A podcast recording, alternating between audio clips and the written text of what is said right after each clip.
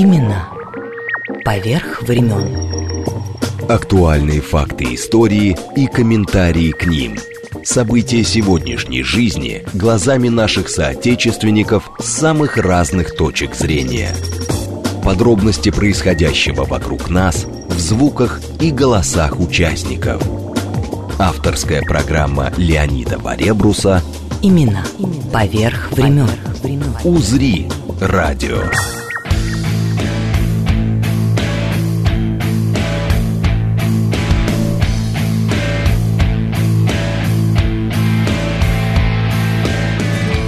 Здравствуйте, дорогие друзья! Рад приветствовать всех, кто подключился к нам в эту минуту, в этот час.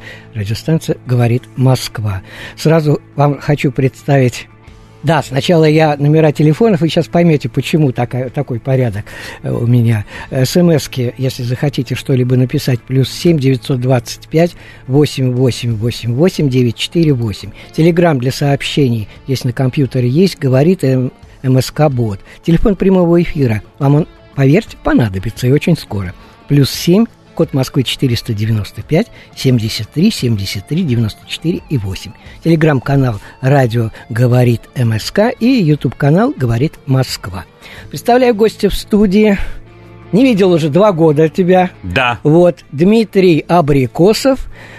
Ой, гость очень хороший, сейчас поймете, почему. В прошлый раз, помнишь, один из слушателей написал, что ты буржуй недобитый. Ну, это есть знам... такое. Знаменитая шоколадная э, династия Абрикосовых. Вот, я что хотел сказать, что прецедент видел я в Павловске, это близ э, под Воронежем, откуда на Азов ходил, э, ходил Петр и так далее. Так вот, там старинный-старинный город Павловск называется, не тот, который у нас в Петербурге Павловск, а вот тот. Там верфи, вот. И самое интересное, дома такие же, как в Петербурге, прямые улицы, я имею в виду, все. Но великолепная совершенно, это крепость бывшая Осередь, вот, великолепные совершенно дома купеческие, но купцов в городе не осталось, потому что их всех в революцию расстреляли. Да. Вот. А когда понадобился э, твой прапрадед Алексей да. Иванович, да вот расскажи эту историю. Я хочу сказать, что сегодня очень остро стоит вопрос о сохранении культурного наследия, вот тех самых домов, усадеб, все плачут, рыдают, снесли, сломалось, упало без хозяев – без настоящих владельцев, кто связывает свою судьбу и судьбу своих предков и семьи с этими памятниками, их судьба на помойке. Надо сначала культивировать людей, способных сохранять наше культурное наследие, и потом уже говорить о его сохранении. Это вот. моя позиция. Купец тебе заговорил. Но а он во мне не умолкает. Он во мне не умолкает никогда. Поэтому я считаю, что появление такой семьи, какой являлась наша, в самом начале XIX века, в золотой век русского купечества, когда российское государство сделало ставку на инициативу людей в развитии экономики перед началом технической революции, когда уже станки стали появляться и кустарное производство уступало место производству технологическому, ставка на людей и отмена крепостного права в этой связи, потому что рабы на станках работать не могут, они ломают станки, люди должны чувствовать свою выгоду и интерес, и вот эта ставка на людей, она и сегодня актуальна, нам нужно рассчитывать на то, что недоброе государство, которое обдирает всех как липку, а люди богатые и патриотически настроенные будут защищать, развивать и поддерживать свое отечество. Я почему сразу упомянул про э, Алексея Ивановича Абрикосова, потому что когда понадобилось, быстро попросили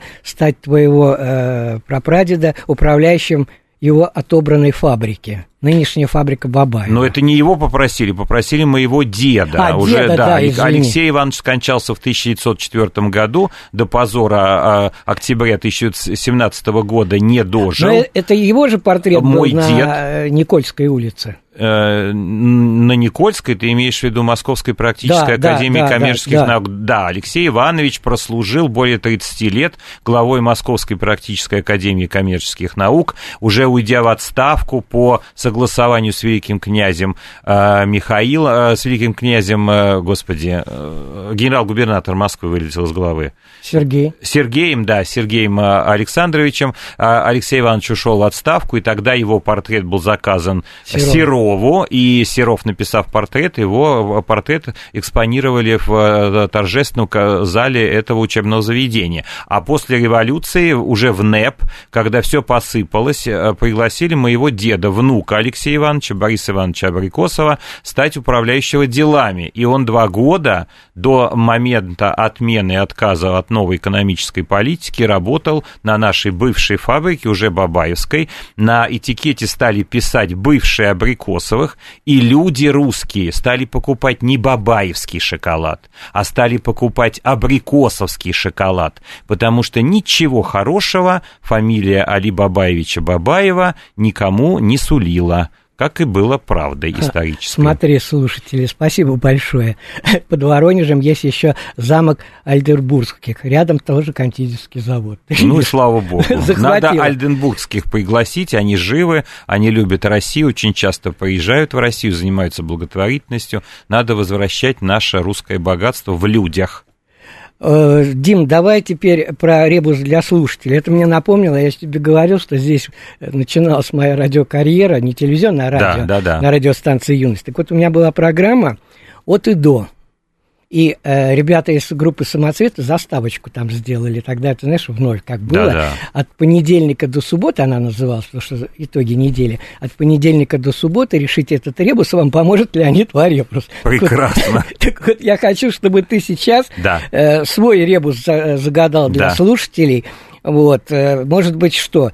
Э, Назвать легче основателя династии Я Абрикосов сейчас, я уже все имя. придумал, Ну, да, да, я давай. все придумал. Я хочу сказать, что э, я, вот то время, которое мы уединились, кто на даче, кто дома, вот э, в это время пандемии, я потратил это время на написание книг. Господи, И сейчас у меня, сейчас, сейчас скажу, у меня готова вторая книга уже в редакции, она одобрена, уже готовится к печати. И я хочу э, победителю моей, загадки, тому, кто отгадает эту загадку, вручить, когда книга выйдет из печати, это конец сентября, начало октября Ну, текущего года. Да, прошу прощения. Э, эту книгу я хочу вручить с дарственной надписью. Э, Вопрос мой такой. Какую, как звали основателя нашей династии, того, кто пришел в Москву в 1804 году Ну вот я и только хотел попросить, чтобы хотя бы год назвали. конфеты. Ну, год не надо, а вот как его звали и почему его так звали. Так, значит, телефон. Или, ну, давайте я снова все скажу. СМС-ку, если что, присылайте. Кто первый, тот и получит книжку. Плюс семь девятьсот двадцать пять четыре восьмерки девяносто четыре восемь. Э, Телефон э, прямого эфира, код Москвы 495 73 73 94 и 8. Так что вот будем ждать. А я хотел сейчас сказать, поблагодарить слушателей за отзывы, за прошлого эфира, потому что мы э, делали эфир с э, актрисой Кариной Демонт, она читала э, стихи поэтов и Серебряного века, и Саши Черного, и, э, самое главное, прочитала часть э, поэмы Александра Солженицына, вот, «Прусские ночи». Я просто к тому, что э, вот пришло сообщение сейчас из Швейцарии. Мы же все-таки какие-то итоги недели подводим. Ты уж извини, что я немножко... Я с удовольствием послушаю. Вот, э, я просто хочу сказать, что э, спасибо, что за память Солженицына особенно было приятно прочитать сообщение э, с улицы в Москве имени Солженицына. То есть вот, слава богу, никто не написал, что пора и Цветаеву, до этого была э, программа Цве- Цветаеву посвящена, ни Цветаеву, ни Солженицына не предлагал к стенке поставить. И на том спасибо. Ну, это я так просто немножко, иголочка такая. Так вот, я что хочу сказать, что сегодня и вчера, вернее, ну, ну, вчера на сегодня из Лакарны, Швейцария, э, пришло сообщение об успехе фильма режиссера и э, э, актера Филиппа Янковского Иван Денисович. Это по рассказу Солженицына «Один день Ивана Денисовича». Показ начнется э, в, в сентябре, в отличие от показанного еще на Московском кинофестивале фильма по повести Михаила Михайловича Зощенко «Перед восходом солнца», который так в прокат и не вышел. И э, последнее. Кстати, Михаила Михайловича Зощенко не стало 10 августа 1958 года в нашем Сестрорецке. Почти в годовщину печально знаменитого Ждановского постановления ЦК КПСС от 14 августа 1946 года об Ахматовой и Зощенко. И, кстати говоря, Ардов, здесь же на Ордынке их квартира была, э, священник и писатель, рассказывал, что в этот день когда постановление вышло. А там около Лаврушинского переулка несколько домов есть э, писательских. Так вот, говорит, мы шли с Анной Андреевной э, от Новокузнецка, от метро, туда, на Ордынку к нам, говорит, домой. И представляешь, говорит, знакомых же много, ну тут все-таки. Вот. И, говорит, все переходили на другую сторону. То есть боялись даже поздороваться с Анной Андреевной. Да, понятно. Такое вот тоже было. Это вот как раз в продолжение того, что когда понадобилось твоего... Ну да. Я хочу сказать, что, на мой взгляд, э, нужно помнить наши тяжелые и мрачные страницы истории, но все-таки для молодежи и вообще для нашего будущего, не забывая об этих тяжелых страницах, нужно видеть в истории и позитивные моменты. И если мы эти позитивные моменты будем рассматривать, оценивать, анализировать, находить рецепты для современной жизни еще актуальные от той древней нашей истории, у нас есть шанс возродиться в качестве э, именно той русской цивилизации, о которой мы сегодня очень часто говорим в противовес другим цивилизациям. Но прежде чем выставлять себя в противовес, нужно определиться, что мы из себя на самом деле такое представляем. И вот история Абрикосовых как раз, которая в книге моей описана очень детально и с очень разных точек зрения на основе исторических материалов, семейных рассказов, легенд и преданий, с моим анализом, именно именно эта история, она может быть примером крайне позитивным. В частности, рождение детей. Агриппина Александровна с Алексеем Ивановичем не болтали. Они родили 22 человека детей. На момент их ухода из э, земной жизни в 1904 году их прямых родственников и потомков было 86 человек. Вот у меня, у меня 11 числа, хочу похвастаться, этого месяца родилась внучка моего старшего сына. У нас с супругой трое деток Господь нам даровал. Мы тоже многодетные родители по современным э, меркам. Зато сколько денег получите? Ну, это уже не я, это уже получит мой сын. И вот у сына и у его супруги Ольги Абрикосовой родилась внучка, которую назвали Васса. А, то есть Василиса, это э, сокращенной форме Васса. И я сразу вспомнил замечательную героиню Горьковского произведения Вассу Железнову, которая умела сумела организовать свой бизнес, поддержать бизнес у покойного мужа и ее корабли, фырча моторами и колесным ходом, возили товары по рекам и по Волге. И вот до такой гордости, э, меня сейчас мурашки идут по телу, до такой гордости мы все должны дойти. Мы обязаны гордиться тем, что нам дарит Господь.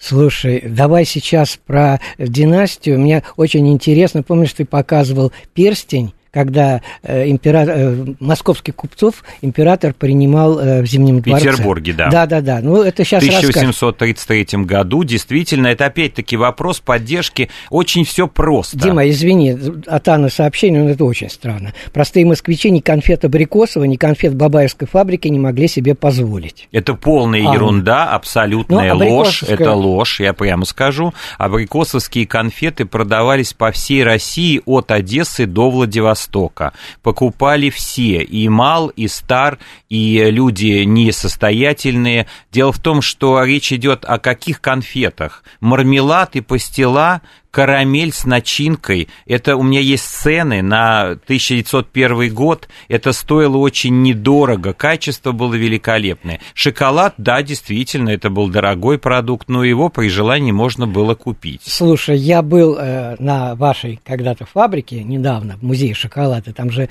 э, две фабрики да. Вот. И там как раз установлены не ваши, не абрикосовские, а это немецкие Автомат. автоматы. Да, да, да. Шоколадка стоила, они в магазине э, стояли, потому что рядом с продавцом. Автомат автоматом, но боялись, чтобы кто-нибудь чего-нибудь не спер. И надо было 10 копеек стоило. Да, вот так. Ну, ну а мармелад и пастила стоили копейки, э, цены очень низкие. В моей книге можно увидеть список цен по нашему ассортименту. Это было все очень доступно, но качество было этой продукции совершенно сногсшибательно. Я раскопал и узнал, как производились наши продукты в Крыму. На самом деле абрикосовская фабрика блеснула, и наша компания стала самой, одной из самых крупных в России. Мне очень тысячи, нравится наша э, фабрика. Но я так и считаю, это наша фабрика. И она стала крупнейшей э, именно потому, что мой прадед Иван Алексеевич Абрикосов, сын Алексея Ивановича и отец Бориса Ивановича, моего деда, он раскрыл крымское качество фруктов, построил на Крымском полуострове уникальное э, предприятие, ставшее крупнейшим на Кемерийском полуострове впоследствии, по переработке косточковых культур. Это персики, абрикосы, сливы, черешня. Димочка, извини, ради бога, сразу два телефонных звонка, сейчас мы да послушаем, скажет или нет. Алло, здравствуйте. Здравствуйте, меня зовут Анна. Да, Анна. Во-первых, про пастилу, мармелад и карамель я ничего не писала. А в те годы... Причем вы написали, что не конфеты Бабаевской фабрики, не конфеты, конфеты абрикос. Нет, во-первых, абрикосов не было конфет. У как это не было? Откуда, откуда вы берете эту ерунду? Дим. Конфеты назывались конфекты. Конфекты, Абрикосовые. да, конечно, да. Беру оттуда, что у меня вон коробка лежит. Чудесно. У тебя тоже. Ну, из-под конфет, конечно. А во-вторых, я очень старенькая. Правильно, не, не, немецкое, немецкое название еще, конфектное. И конфеты, конфеты были только шоколадные. Все остальное называли или карамель, или пастила, или мармелад, или монпаси, или как хотите еще.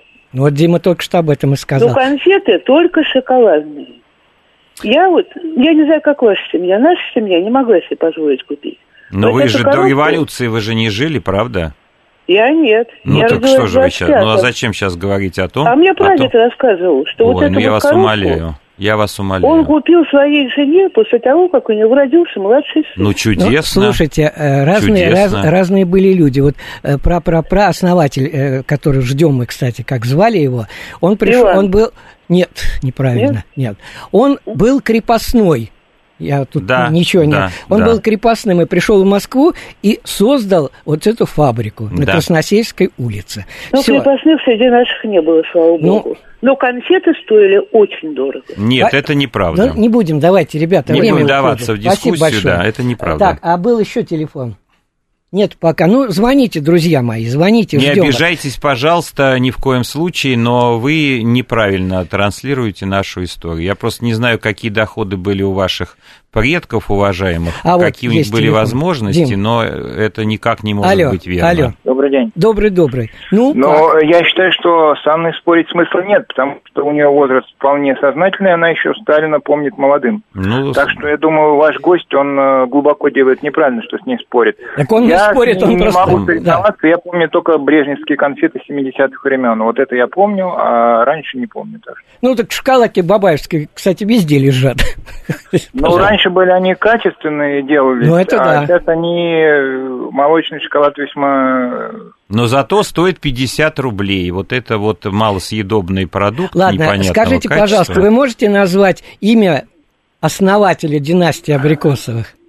Нет, я могу сказать, что конфеты Цитрон были раньше намного вкуснее, чем сейчас. Хорошо, спасибо, спасибо большое за ваш звонок. Ну, ждем все-таки имя Еще были конфеты Ради, вот Цитрон, Ради, такие э, гуманитарные названия у нас бывали при советской власти, совершенно мало понятные и совершенно несъедобные. Ладно, Ради Дима, покушать. давай закончим э, рассказ, да. потому что время да, просто так вот, Иван Алексеевич, Иван Алексеевич открыл, что качество крымских э, фруктов, вернее, те, те условия, в которых эти фрукты, фруктовые деревья произрастают в Крыму, дают это качество, совершенно невероятный сильный аромат, потрясающий вкус, и он начал культивировать фруктовые сады в Крыму пригласил французского технолога, построил фабрику. Какая была цель строительства этой фабрики? Законсервировать плоды, которые доставить в целом состоянии до центральных рынков России было невозможно, сделать промышленные консервы и продавать их в качестве сырья всем производителям кондитерской продукции в России. Фабрик было более тысячи. Все работали и реализовывали свою продукцию. Наши э, сограждане употребляли чудесные известное Монпасье, карамель, конфекты, а, приобретали мармелад, пастилу из крымских фруктов, абрикосов, персиков, слив, черешни, инжира и тому подобное. Слушай, я продукции. даже есть захотел. Да, я, я когда читаю рецептуру, я поражаюсь этому разнообразию и этому богатству, и, и, и количеству сортов, которые в Крыму выращивалось. Я не стал тебя сейчас прерывать, был звонок. Дорогие друзья, нам очень важно все-таки э, книга, это история нашей да, книга страны. большая, более 300 страниц. О, этим купил уже все. Конечно, конечно. Просто, друзья мои, э, чтобы не прерывать Диму каждую минуту, э, как только э, вы дозвонитесь, просто не вешайте сразу трубку, и режиссер видит ваш звонок, так, как, так же, как и я, и мы выведем вас в эфир. Да расскажи, пожалуйста, эту удивительную историю с перстнем, золотой перстень. Да, я как и вот я помню, хочу сказать, эмаль, что... Да, о, да очень приятно, что, Леонид, помнишь эту уникальную вещь, она хранится у меня дома, несмотря на то, что мой дед помнил Сталина и молодым, и старым, и еще до того, как он стал генсеком и руководителем нашего государства в разных ипостасях. А, дело в том, что а, э, это кольцо было получено а, Иваном Степановичем Абрикосовым, было получено в 1833 году в награду за качество продукции на выставке 1833 года. Таким образом, государство поддерживало своих предпринимателей. Спасибо. Сейчас мы слушаем того же времени, на э, конца XIX века, э, музыку, очень черный знаменитый романс. Вот он звучал в русском кабаре «Слав». Братья Светлановы.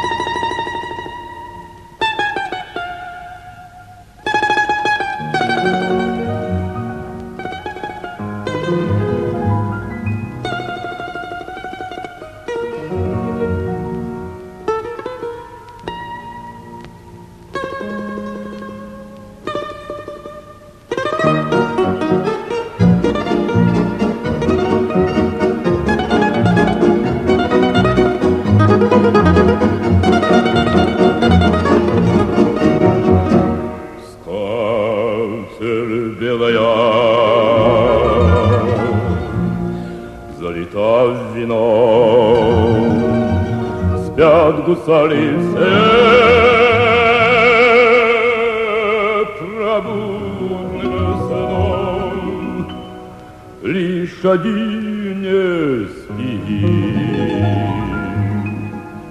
пьет шампанское. За контральто за сигар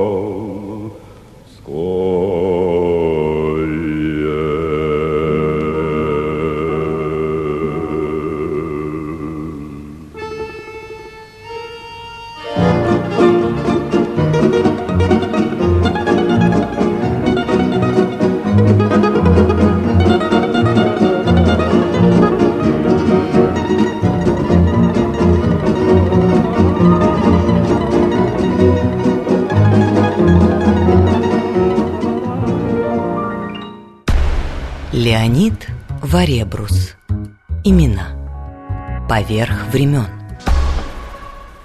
Еще раз здравствуйте. Искреннее пожелание удачи, хорошего, приятного дня всем, кто и сейчас в, этот, в эту минуту с нами. Мы продолжаем разговор с, как, с потомком с представителем династии. Династии Абрикосов да. Дмитрием Петровичем, Петровичем Абрикосовым. Абрикосовым да. Э, Дедушкой. А, да, у тебя Молодым же, дедушкой, У тебя да. же внучка родилась да, только-только. Э, вот, к счастью, э, пока шли новости, э, ну, мне непонятно, здесь э, ник Мебель написано. Степан Николаевич его звали, фамилию получил за умение делать пастилу из абрикосов. Совершенно верно. Только, дорогой, Это верный ответ. или милая, Моя книга или... с подписью, но только уже с именем, отчеством да и если фамилией. вам не трудно, пришлите, пожалуйста, э, номер телефона хотя бы, чтобы я видел сообщение, в Телеграме можно, только как вас-то зовут, чтобы он Да. не, не писал мебелью, Да, мебели. нет, писать так я не буду, конечно, конечно. Ладно, это я буду. так просто неудачная шутка, скажем так. Э, Давай вернемся. э, вот, э, Да-да-да, конечно. Вот э, расскажи, пожалуйста, вот что можно написать в пяти книгах, если ты Да, сейчас шестую да. дописываешь? Я сейчас пишу третью книгу, и еще две у меня уже серьезно продвинуты. Действительно, мне задают такой вопрос, сколько можно э, писать на такую одну общую тему. Но тема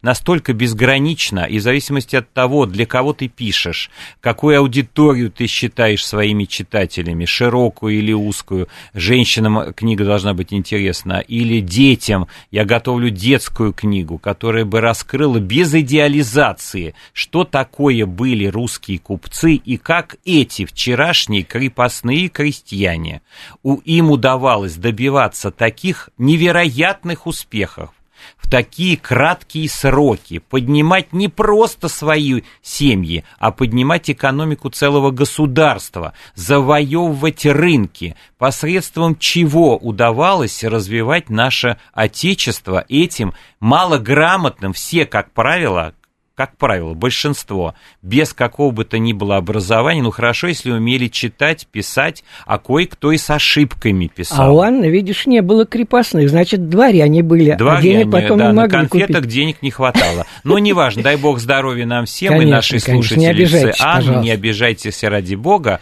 А, Дима, не будем давай вернемся горячиться. просто да, к конкретному история, истории. история. История очень проста. Вот как написать на одну тему шесть книг и не потерять собственного интереса к этому процессу.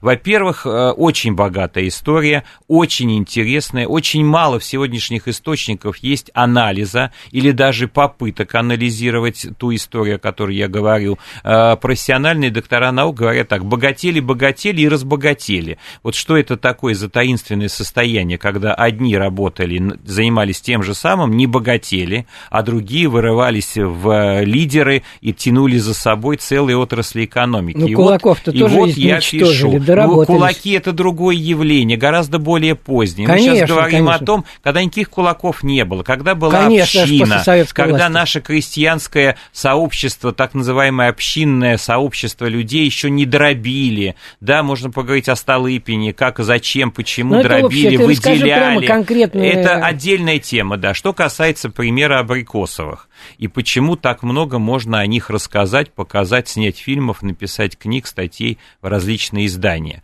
Дело в том, что пример простых крепостных крестьян, которые приходили в Москву ежегодно с тем, чтобы продавать производимый еще в крепостном состоянии свой кондитерский товар в Москву, сразу возникает масса вопросов. Они были на откупе или на оброке, а почему они продавали в Москве и жили по 6-7 месяцев в столице первопрестольной, снимая помещение для жизни, снимая четыре лавки. Они были нищими, вот эти крепостные несчастные. Нет, оказывается. Люди были весьма даже себе с деньгами, умели заказывать себе стеклянную тару, фасовать свою продукцию производимую. своими руками, Всё с- кстати. не только, Ну, потом ничего уже- подобного, ничего подобного. Вот в этом Я тебе селе, вопрос се- задаю. я рассказываю, селе, э, село Троицкое Чембарского уезда, Пензенской губернии, Степан Николаев, а, который первым начал производить кондитерские кондитерские изделия. Э, на него работало все село. Барыня его зависела от его успешной работы, потому что он ее содержал.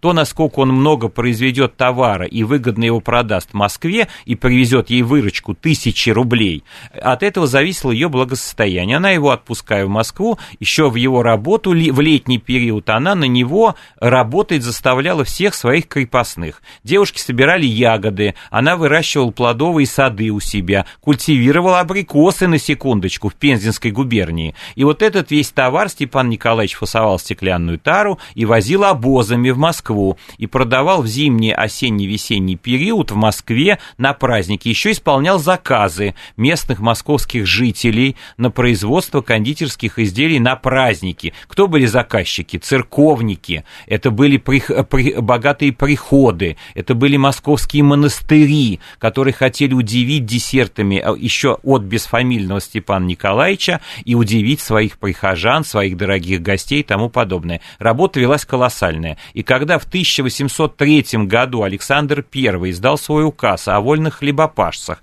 который позволял крестьянам по собственной инициативе выйти из крепостной зависимости, Степан Николаевич через год уже был свободным. Но, что интересно, на эту инициативу императора откликнулось 0,0 количество крепостных. Никто не захотел уходить из крепостной зависимости, брать на себя ответственность за жизнь свою и своих семей. И вот это потрясло правящую, как сегодня мы говорим, элиту, то есть то дворянство, которое тянуло, развивало и служило своей России, что никто не откликнулся на эту инициативу. Следующий император Николай Павлович, Николай I, поддерживал всячески инициативных крестьян, которые стремились, выйдя из крепостной зависимости, занять место вот этого промышленного купечества. Тут же подоспела промышленная революция, стали завозиться станки из Великобритании Германии стали строиться фабричные корпуса, и в 1861 году было отменено крепостное право. Почему?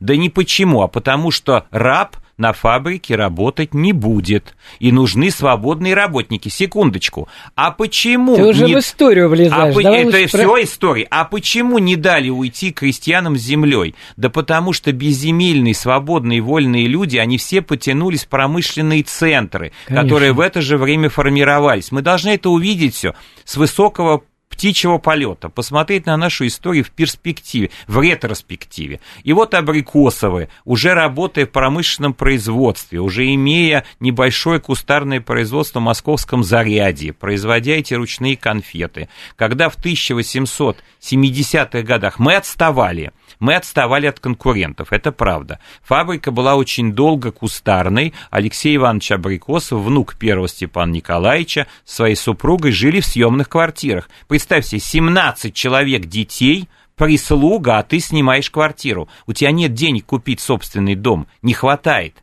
и кустарное производство. И стали абрикосовые богатыми потому, что занялись чайной торговлей, подперев семью Поповых.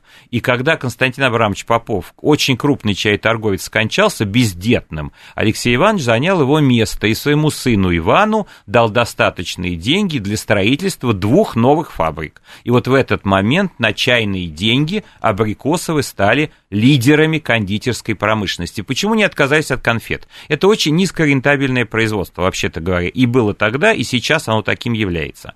Но фамилия-то говорящая, отказаться в кругу своих купцов, отказаться от продукции, которая говорит твоей фамилией, это было просто невозможно. Это была визитная карточка. И тем не менее фабрика наша поднялась, компания стала крупнейшей, были куп куплены сахарорафинадные заводы. Иван Алексеевич скончался очень рано. Вот тот гениальный мальчик, 18 лет, поднявший вот это уникальное производство в Крыму и в Москве, в Сокольниках, открыв сеть фирменных магазинов. От Нас Моск... поправлять, Москва еще не была столицей, ну естественно. Ну, я имею в виду первопрестольной столицей, ну, конечно. конечно. Но, но она стала купеческой столицей столицей, деловой столицей России благодаря Николаю Павловичу Романову, тому самому Николаю Первому, который вручил золотые кольца московским купцам и дал знак что Москва является деловой столицей нового свободного предпринимательского мира России. Скажи, тут спрашивают, а Абрикосовы случайно не из староверов? Нет, Абрикосовы не из староверов,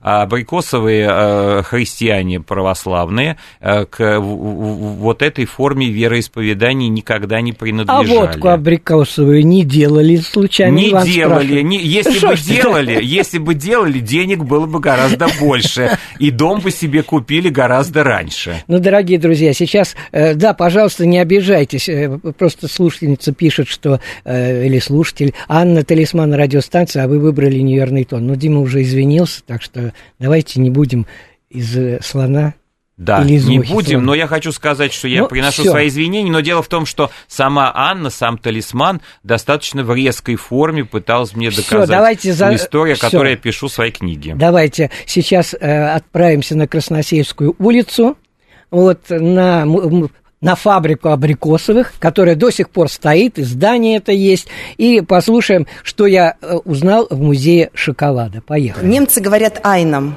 в России произносили Эйном. Фердинанд Теодор фон Эйном – это основатель фабрики, ныне называемой «Красный Октябрь». Марин, как удалось эту штуку сохранить-то? Там даже написано «микро», да, я смотрю? Да-да. Автомат действовал так. Нужно было бросить монетку. Эх, жалко, сейчас 10 нельзя копеек. туда. Да, но 10 копеек сегодняшние не идут в сравнение с теми 10 копейками. На те 10 копеек можно было пообедать или купить кусок мяса. Так вот, в щелочку бросалась монетка, передвигался рычажок справа налево, и вот из этой щели сбоку выскакивала шоколадка весом 5 грамм. Это начало 20 века, до военный период до Первой мировой войны. То есть это 12 Да, 12-13 год, да, да, да. Вот здесь я смотрю у вас особняк, собственно, который встречает здесь на Красносельской улице всех, особняк Абрикосовых. Дом был построен в начале 20 века архитектором Шнаубертом для семьи Абрикосовых. Вообще в семье Абрикосовых было много детей, 22. Вот для одного из сыновей построили этот дом. Здесь была и контора, и жилые помещения. Но они в 1804 году, в общем-то. Основали они производство, да, как мармеладное, варенное, изготавливали пастилу, варенье, мармелад, леденцы на палочке. Ой, это как Чуприков в Коломне, там же написано да, 1852 да. год, там у него не как по нынешнему... Конфект да, раньше конфет. говорили. Это немецкое слово, обозначающее снадобье или сладости. Изначально так говорили. Было, кстати, мужского рода слово конфект. Он. Но сейчас уже конфеты. Так вот, абрикосы вы начинали не с конфет, а именно с варенья и мармелада. А уже потом Ой, в середине... Марин, лучше бы не рассказывали, так варенье захотелось. Да, да, это абрикосовые, кстати. Почему и прозвали Степана Абрикосовым? Из-за этого самого вкусного абрикосового варенья, которое так понравилось москвичам. А где вот их первая конфета-то? Вот, ну, не может быть, чтобы не было. Первых конфет показать не могу. Этикетки у нас только ну, есть. Ну, понятно, что конфет не дожила. Мармелад царский, товарищество, товарищество... Абрикосова сыновей. Пятеро сыновей Абрикосова были владельцами предприятия Ой, вот это мне нравится на коробке-то здесь прямо. И да, здание предприятия, Гравюра да. такая. Ой, смотрите, коробка-то сохранилась металлическая, два царя. Справа Алексей Михайлович, который у нас сейчас в Успенском соборе Кремля, и э, справа Николай II. А здесь, да, внизу 1613-1900